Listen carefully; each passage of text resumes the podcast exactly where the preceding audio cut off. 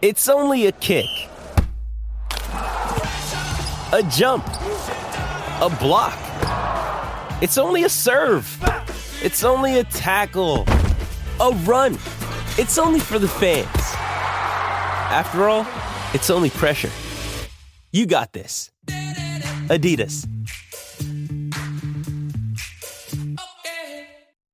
Bueno, usted sigue escuchando La Garata de la Mega 106.995.1 y ahora sí, le pido disculpas, ¿verdad? Que el primer segmento nos fuimos completos, nosotros hablando un poquito de lo de Normando Valentín. Yo creo que ese es el extracto. Si usted quiere ver la entrevista completa, ya está arriba en mi fanpage en Facebook. También está el link en mi cuenta de Instagram. Usted entra a los stories, le da el link y lo lleva para que vean el video completo. Yo creo que es justo, deje su comentario ahí. Yo sé que muchos atletas van a ver esto y es importante también que ellos vean, ¿verdad?, el apoyo que tienen del pueblo. Solamente voy a decir esto antes de ir con las líneas. 787-620-6342. ¿Ustedes quieren saber por qué yo sé que el Copur no sirve? Mira para allá. Pero le voy a dar el ejemplo perfecto. Carlos Delgado tenía una fundación atada al Copur. Le daba el dinerito al Copur para que el Copur ayudara a los atletas. Ya no está. ¿Por qué usted cree? Él sigue ayudando a atletas, pero no por medio del Copur. Hace directo. ¿Por qué usted cree? No sea estúpido. Me acuerdo de eso. Eso sí me acuerdo. ¿Lo hizo por qué? ¿Por qué usted cree que lo hizo? Porque no funciona. Porque no llegaban los... ¿Por qué usted cree que nosotros hicimos Adopta un Atleta con la fundación de José Juan Barea? Y lo hemos apoyado. ¿Y la ayuda le llega directamente a quién? A los atletas. ¿Y resultado? No. La pregunta es, ¿por qué usted cree? Usted no es estúpido. Dicho caballero. Por él dijo... El dinero no llegaba donde nosotros lo mandábamos. Caballero y doña, ¿por qué usted cree que eso no está pasando? Porque no es así. El ente no es confiable. O sea, no hay una confianza con el ente. Hay marcas que prefieren. Ustedes han visto cómo han seguido apoyando estos proyectos. Porque la marca lo que quiere es que si van a darle 300, mire, no es que le van a estar dando 10 millones de pesos a los chamacos, pero si son 600 pesitos, 400 pesitos, que le llegue al atleta a la mano. Pero porque otra cosa, ayudamos a las de softball, ¿cuántos atletas ya grandes, ya que están profesionales, dijeron, como saben que es directo al equipo, vamos a hacerlo? Llamó llamaron un montón. Si es que son tan buenos, pues que llame un atleta, y los defienda, porque esa es la única manera de saber a la gente que yo ayudo. Los de alto rendimiento, los que están allá arriba, esos son los que tú mantienes contentos. Pero no tanto, porque ustedes recuerdan a Ryan Sánchez aquí. Pero miren, en el mismo caso de Ryan Sánchez, él prefirió criticar al departamento. Miren esto. Ellos prefieren criticar al DRD, que es el gobierno, que el Copur. ¿Por qué razón? Porque al final del día el dinero, la asignación del dinero llega al Copur. So, tú no quieres criticar al que te da el billete. Eso se llama miedo a represalias. Pero nada, vamos a abrir la línea. 787-620-6342. 787-620-6342. Vamos con Luillo de Bayamón en la 5. Luillo, Garata Mega. Por fin, coño. Dale, zumba, Luillo, dímelo. Mira, tengo este temita hace tiempito que quería hablarlo. Zumba. Es caballo, pero no se la doy. Duro, dímelo. Derek Jeter. Diablo, papá, no se la da. ¿Pero por qué no se la da? Siempre jugó montado. Ese tipo no defendía ni tan bien. Tipo de muchos highlights, pero si hay muchos highlights, vamos a buscar a Javi Baila, también tiene muchos highlights. ¿A quién él dijo? Derek Jeter. Derek Jeter. Es un caballo que no se la da. Es bien difícil no dársela a Jeter. Y por más hater que uno sea. Mano, Jeter... Yo creo que ahí es letra. Cuando las luces estaban ahí. Ajá. Cuando todo parecía... Coño, Jeter hizo unas cosas increíbles. Piensa que nos estamos clavando a Mookie Betts, a Freddie Freeman. Ese tipo nunca falló en playoff. Nunca. Yo no recuerdo. La jugada... Siempre hizo la jugada correcta. Tiene... No uno, no dos... Tiene 4 o 5 highlights en su carrera en playoff, que son jugadas que tú dices, no hay manera. Te entiendo, pero es que no te la doy a ti. Tú no sabes la alegría que a mí me dio cuando no fue unánime en Hall of Fame. Bueno, sí. ¿Cuál es tu equipo favorito? Los Red Sox. Los Marineros.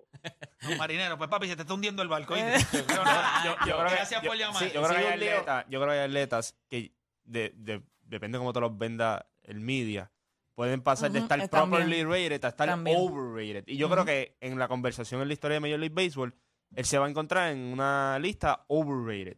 En el sentido de que te van a decir que uno de los mejores 20 peloteros no lo es. te van a decir que uno de los mejores 25 peloteros, ahí pasa a ser overrated. Pero es un caballo, como quieras. No, no, es un caballo. Oye, estamos hablando de uno de los mejores. Sí, pero la organización te lo vende más de lo que... Pero es caballo. No, no, él es lo que pasa es que, por ejemplo, tú me dices, es uno de los mejores 100 peloteros, no tengo problema. Tú me dices, es uno de los mejores 15, 20 peloteros, estás overrated en ese sentido. Mientras estás dentro de los 100, tú estás properly rated. Tú lo sacas de... Eso que él hizo, ahora eso es underrated. O sea, él está... Él no está dándole crédito a algo que él ha hecho en su carrera. Que vaya, güey, también, o sea, vuelvo y te digo, son más de 3.000 hits. Los highlights más perfectos en Major League Baseball los tiene él. De la forma en que da su 3.000 hits, de la forma en que es el último juego de él en el Yankees, el último juego en Yankee Stadium, de la forma en que dio los cuadrangulares en la Serie Mundial también. O sea, él tiene highlights que son impresionantes y no muchos peloteros lo tienen. Depende de donde tú lo tengas, en la conversación, va a estar properly rated o overrated. Ya está. Pero de que es un gran pelotero, pues claro que es un gran pelotero. Y lo que él representaba también para la organización era más grande también. O sea, era un buen... En algún momento él era la cara de Melville. Y para la organización también. Voy con más gente en línea por acá. Tengo a Torres de la calle. Torres, Garata Mega, dímelo.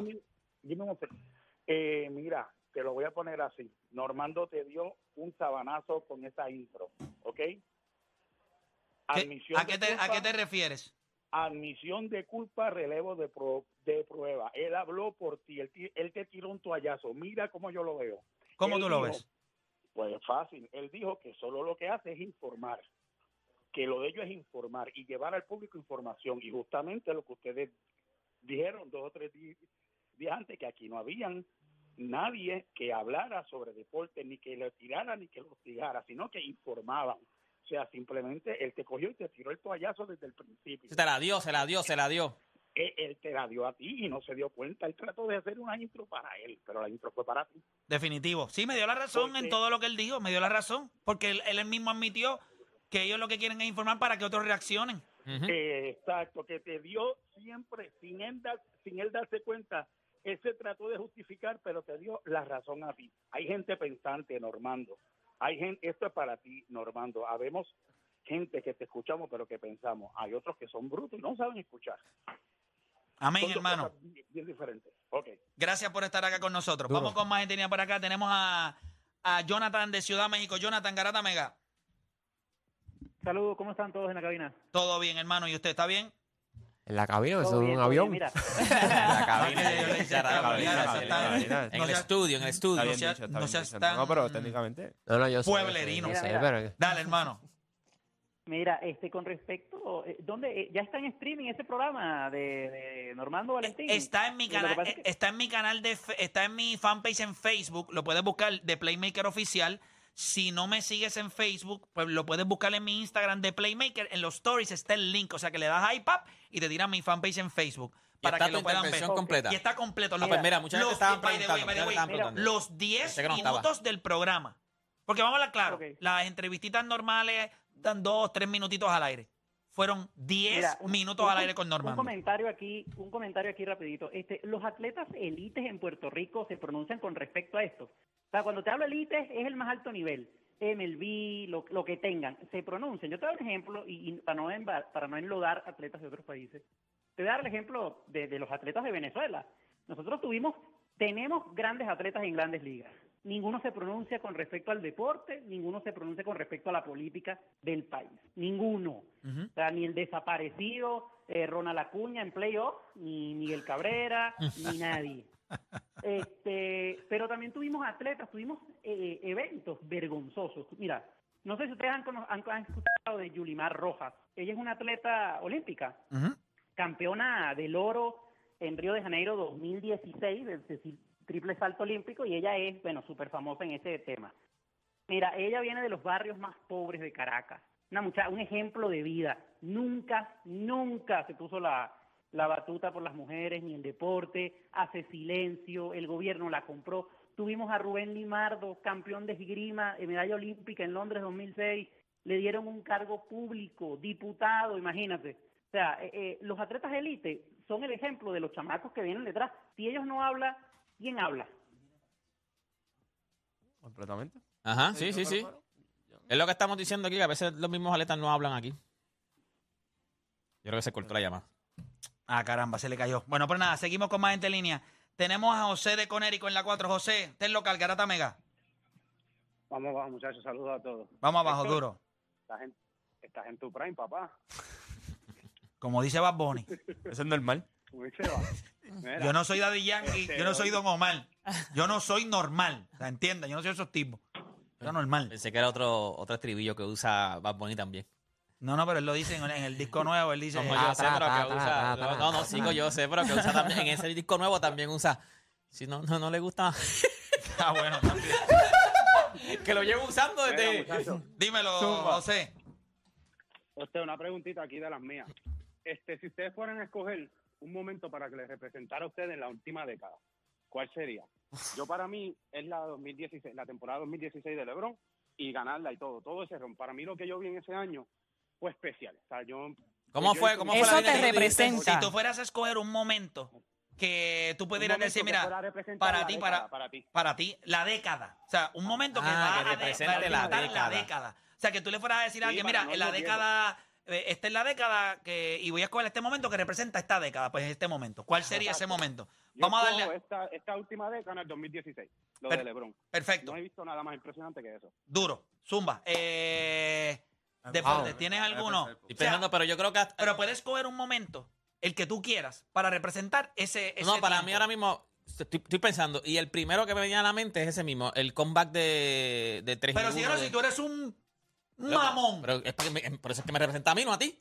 Pero es que te represente a ti, es un momento que represente una década o algo Está así. Bien, pero que lo primero, por lo menos que me venga a la mente, que yo te diga un momento en el deporte. Lo primero que viene ahora mismo a la mente es, o sea, que yo te pueda... O sea, mano, para mí es, o sea, cuando yo trato de... ¿Qué mejor manera de cerrar el milenio que cuando Tito Trinidad le gana a Oscar de la Hoya, fuera de toda la controversia? Ah, no, pero estamos hablando de los últimos 10 años, la década. Pero es que él no dijo que en los últimos... Él dijo en la década, él no dijo en la década. Yo entendí también en los últimos 10 años. En la década. En los últimos 10 años. En la década. Yo entendí eso también. En la década. Sí. Bueno, sería del 2013 al 2023. Por eso es que te digo, en la década, él dijo. No, si en la historia contra... Ah, ok. Bueno, no lo entendí muy bien. Tiene que ser, yo diría que la Copa Mundial. O sea, Messi gana el... También eso está a otro nivel, gente. O sea, yo todavía pienso yo creo que esa es la mejor final en la historia del deporte. O sea, pero es, o sea, yo soy un imbécil. No, pero para mí, yo soy un imbécil. Para mí fue mucho más impresionante. Y esto yo estoy seguro que los fanáticos del... O sea, el hecho de que Argentina ganara la Copa del Mundial, la Copa del Mundo, fue importante porque era lo último que le faltaba a Messi. Sigue siendo una Copa del Mundo. Tú ganaste una Copa del Mundo. Lo que pasa es que era lo que le faltaba a Messi. Pero para mí no hubo un despliegue de dominio y talento más grande dentro del fútbol que 3 Champions League consecutivas del Real Madrid. En ese momento en específico, Cristiano Ronaldo y el Real Madrid sembraron en un deporte que algo que no había pasado desde que se había cambiado el formato. Ningún atleta lo había ganado 2 veces consecutivas y lo hizo 3 veces. Claro, el crédito no se lo estoy dando completamente a él, pero en un deporte que nadie lo había hecho en la historia, el hecho de que tú cogieras 3 años consecutivos, con lo difícil que es ganar la Champions, que ustedes lo han visto. ¿Cuántos equipos han repetido? Desde que se cambió el formato ganaban 1, nadie ganaba 2. Él ganó 3 consecutivos. Para mí eso es un despliegue de dominio. Para mí fue el 2018. 2018 yo creo que habíamos demasiadas muchas cosas que va a ser el paso a... Sí, pero tienes que coger un momento. ¿Cuál momento? Ahora, déjame explicarte por qué es 2018. Me estás llevando. Sí, te estoy llevando. No puede ser de la manito. Sí, hay que llevarlo. Vas a empezar por el cuello. Sí. Okay, pero no, por la espalda primero, por la espalda. Vamos subiendo la espalda. Sí, papá. Le gusta el cosquilleo, Claro. Juan, ¿sabes? Pero lo que pasa es que me va a besar la espalda de frente o de espalda. De espalda, chacho. Afrentado. Mira, el 2018, Ohtani hace debut. Sí. Y en Mbappé gana la Copa del Mundo. Tú tienes 2 personalidades que vamos a ver por los próximos años que todo el mundo va a ser el referente a su respectivo deporte. Tú vas a ver a Mbappé y tú vas a decir, ok, ese es el próximo. Tú vas a estar viendo a Shohei Ohtani ahora mismo que todo el mundo juega y todo el mundo quiere ir a ver, quiere verlo pichar. No va a poder pichar ahora mismo y la gente está molesta, está bateando. O sea, yo creo que vimos 2 cosas que vamos a estar viendo por los próximos años y por eso yo escojo el 2018. Porque si tú vas a escoger momentos... Tú escoges de cosas que tú vas a poder seguir viendo. Yo creo que ahí ocurrieron 2 grandes fenómenos y no todos los años vemos fenómenos. Yo creo que ahí nació un fenómeno con 19 años en la Copa del Mundo. ganando, anotando en la Copa del Mundo también, convirtiéndose en el único Mbappé, en el único teenager como Pelé, y vimos un fenómeno como Shohei Ohtani que nunca habíamos visto. Si piensas en los 10 años, porque te fuiste como que en la historia, en los 10 años, ¿qué sería lo primero que tú dices? Pero yo te dije. Lo de... los tres... Okay, las tres... Sí, sería 2017, gente, 2017 okay. Es tuyo. El deporte del fútbol. Lo poco que conozco de él, porque no soy un experto en él, lo consumo esporádicamente, pero lo que he visto en los 13 años que nosotros hemos estado aquí, nosotros hemos visto tridentes, hemos visto el junte de Messi, Neymar y Suárez. Lo que vimos en la Champions, no, eso no tiene precedentes. Okay. O sea, estamos hablando de que este caballero cogió la Champions League. Piensa que ningún otro deporte tiene esto. Es la oportunidad de unir a los campeones de todas las ligas y meterlos en un formato. Y él la ganó 3 años consecutivos. Ellos. Sí, sí, ellos. Sí, sí. Ese es el problema. Sí, sí. No, espérate. Si tienes razón, Pero vamos a ser justos. Fuera de todos los deportes en que uno puede atribuirle. Entonces, ¿por qué decimos que Messi ganó la Copa del Mundo y no dijiste ellos? Porque ellos te demostraron en esta misma década que los ellos cambiaron. Porque cambió Zidane por Ancelotti y después en este caso... Y la ganaron 3 veces corrida. No la ganaron, pero te demostraron. Pero es que la puede, una que vez la grandeza, puede ganar. Sí, pero la puede ganar cualquiera. Sí, o sea, pero uno, la puede ganar cualquiera. 2, no la había ganado nadie. 3. ¿Qué tiene más peso en el mundo del fútbol? Por eso te dije. By the way, siendo la última de ambos. Una copa y ambos tenían oportunidades reales de ganarla. Una Copa del Mundo, por la única razón que eso es grande. Por la única razón. Es porque es el eslabón que le faltaba a la carrera de Messi. Hay otros atletas que han ganado Copas del Mundo. Y sí, el país ganó la Copa del Mundo, está chévere. Es lo que significa Messi para el fútbol. Para el 99% de la gente es el mejor de todos los tiempos. Yo solamente te digo que en un deporte que yo no sigo, pero he leído la dificultad que hay de ganar en una liga de campeones, en donde no es con el talento que tú tengas de tu país, lo que tengas, no. Vamos con este equipo del Real Madrid y tú puedes ganar una vez, no lo va a poder hacer otra vez, 2 veces, no hay ningún problema. Espérate, y búscate los años. Y creo que él ganó 2 balones de oro. En esos 3 años ganó 2 balones de oro. Si yo soy fanático de Cristiano Ronaldo, pero si estamos hablando de momentos, la foto de Messi aguantando la Copa Mundial le pasó al huevo de Instagram, que está todo el mundo compartiéndolo. Porque ese momento fue demasiado grande. Pero no piensa es por la Copa del Mundo, esta rivalidad, es por él. Piensa que la rivalidad lleva desde el 2008, por ahí. Gana el Balón de Oro, 4 años consecutivos, después lo gana Ronaldo, después, o sea, gana Champions, gana triplete. O sea, triplete, o sea, eso fue lo que culminó. Toda esa rivalidad. Al final del día, hay otros que han ganado Copas del Mundo. Y los inmortales. Nadie en la historia del fútbol ha ganado 3 Champions League de manera consecutiva. Tú puedes decir lo que tú quieras. Bueno, pues sí, Modric ha ganado, Toni Kroos, Casemiro. Pero te digo, tú puedes atribuirle a ese. Pero en ese nivel donde está Cristiano Ronaldo y Messi. Pero volví te digo, lo que pasa es que cuando tú buscas ahora mismo, tú buscas quiénes son los que más Champions League han ganado. Todos los del Madrid. Entonces tú ves. Entonces Sergio Ramos te puede mirar a ti y decir, pues yo no te contra el Atlético de Madrid, ¿me entiendes? En la final. Sí, pero yo no te estoy diciendo. La figura más grande de su equipo era Cristiano Ronaldo. Pero eso es un logro de equipo. El hecho de lo que ellos lograron desde que cambió el formato de la Champions, nadie lo había logrado. O sea, tú me puedes decir que lo han ganado 3 veces, otros, pero desde que el formato de la Champions cambió, nadie lo había hecho. Y el formato cuando cambió, todo el mundo sabe que las posibilidades de lograrlo se complicaron aún más. Eso es lo mismo. En 3 años nadie había ganado 2 tripletes. Eso fue lo que hizo Pep Guardiola con el Barça. O sea, ¿me entiendes? Hay cosas que han ocurrido en los últimos 12, 13, 14 años, porque hemos visto 2 equipos históricos. Hemos visto el Barcelona de Pep y hemos visto el Real Madrid de Zidane. O sea, son 2 equipos históricos. Uno ganó 3 Champions League consecutivas, uno en un espacio de 3 años ganó 2 tripletes. O sea, son cosas bien... Coño, pero yo solamente te voy a decir, cuando miramos el arsenal de jugadores que tenía el Barça, sí podemos, no vamos a cuestionar el talento que tenía el Real Madrid. Es que yo creo que 10 años después tú puedes decir, el Barça tenía Iniesta, Xavi y todo. De aquí a 10 años vamos a decir, el Real Madrid tenía Modric, tenía a Toni Kroos, tenía Benzema. Casemero, tenía Benzema. Y hay 3 tipos que ganaron Balón de Oro en el mismo equipo, en Benzema. ¿Me entiendes? Porque yo creo que el tiempo no ha pasado para decir cuán grande era ese equipo del Madrid. El tiempo ya del Barcelona. Yo pienso que si Por eso es que están embrollados Barcelona. Después de Cristiano Ronaldo no hubiese sido grande, pues ahí tú le puedes adjudicar mucho peso a él.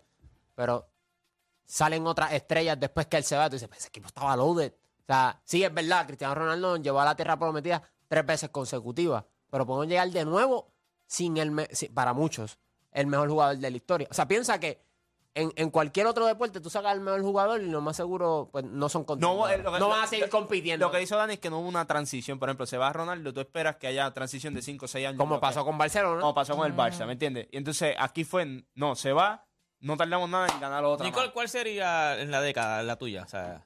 Wow, tengo que... La que te viene a la mente de una. ¿Por qué tiene que ser la que te viene a la mente de una? El 28-3. Lo sabes. En el 2017, el super mega comeback de Tom Brady en el Super Bowl.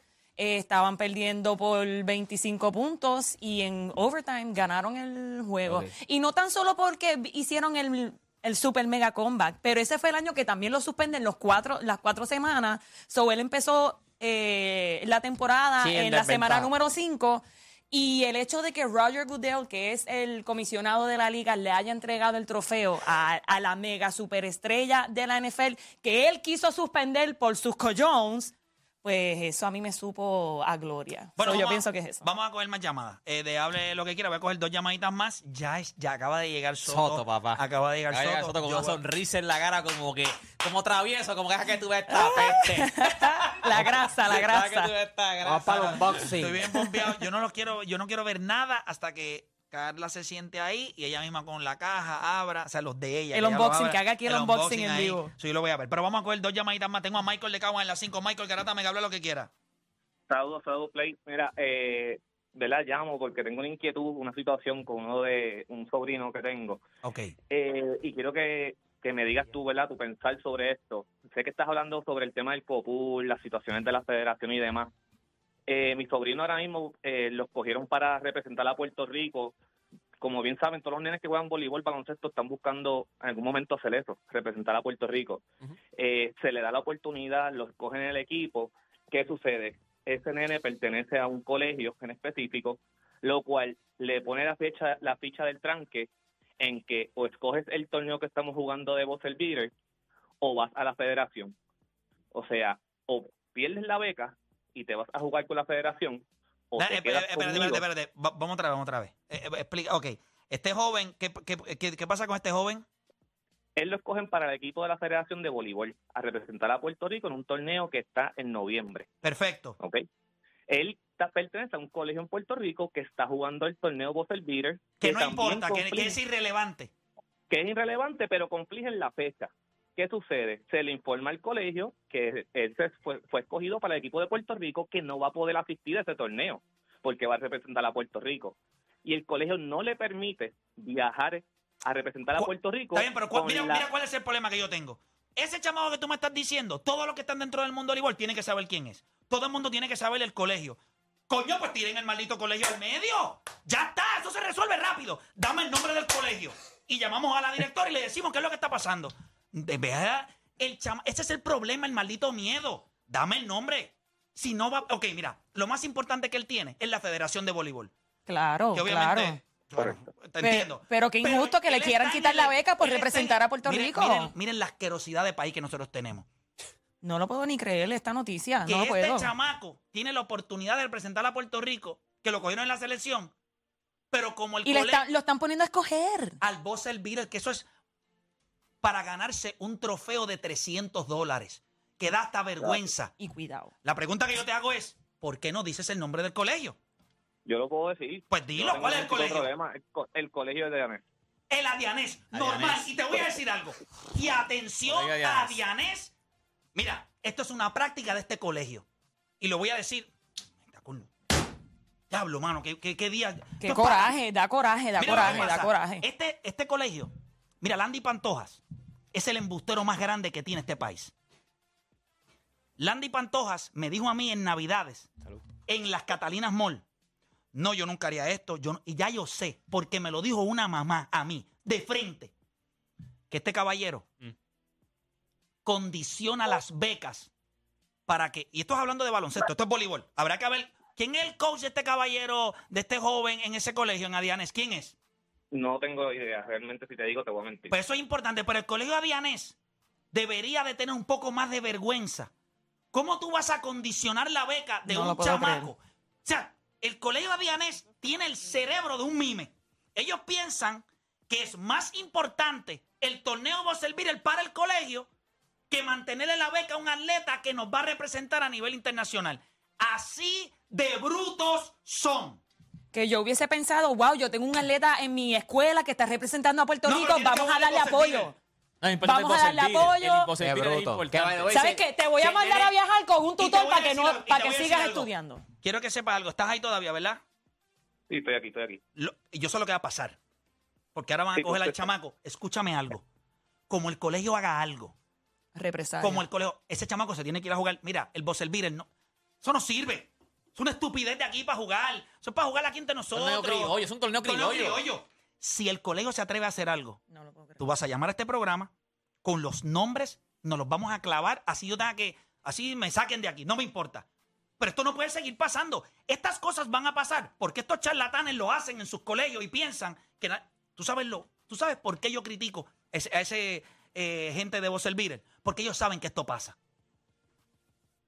Ellos saben que estas cosas pasan. ¿Tú te crees que ellos van a tener los collones de pararse ahí en el programa que tienen ahí hablando 20.000 estupideces en vez de meterle caña a estos problemas? Ellos mismos que digan. Que tienen la plataforma perfecta. Exacto. Aquí, que jueguen la federación, que jueguen por Puerto Rico. Exacto, exacto. Digo, es que yo no quiero al chamaco en mi torneo. Que no juega aquí. A mí me conviene que juegue allá. Qué chévere.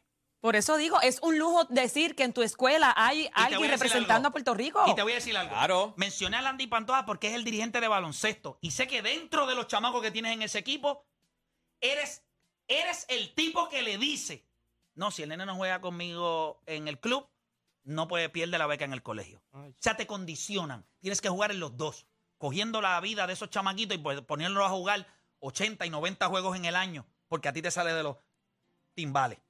Aspiramos a y entonces se escuda detrás de Dios. Porque eso es lo que le hace, escudarse detrás de Dios. Aspiramos a... No lo coge Dios como Sodoma y Gomorra y lo hace sal. Aspiramos a preparar ciudadanos íntegros y competentes que se desempeñen satisfactoriamente en una sociedad... No tenemos que ir a la pausa. ¿Quién dice eso? Pues dímelo, Edwin. Edwin también tiene miedo. ¿Quién dice eso? ¡Está tímido! No, pues aquí estoy leyendo la visión. ¿Cuál es la visión del colegio? Aspiramos a preparar ciudadanos íntegros y competentes que se desempeñen satisfactoriamente en una sociedad dinámica y que aporten al desarrollo de la misma a través del liderazgo, servicio y conocimiento adquirido. Clase de liderazgo. Esa es la visión del Colegio Adianez. Un aplauso a ellos. Ustedes escucharon lo que acaban de decir. La visión del Colegio Adianez, que su visión ahora mismo es más importante el Bosselvir. Esa es la visión. El Bosselvir. Que el Colegio Adianez, importante que la gente lo sepa, le dijo a este atleta, si te vas a representar a Puerto Rico, pierdes la beca del colegio. Es que eso no, esa oración es la más al garete que yo he escuchado en mi vida. Así de brutos son. Al final, Tomás Rivera Chat tenía razón.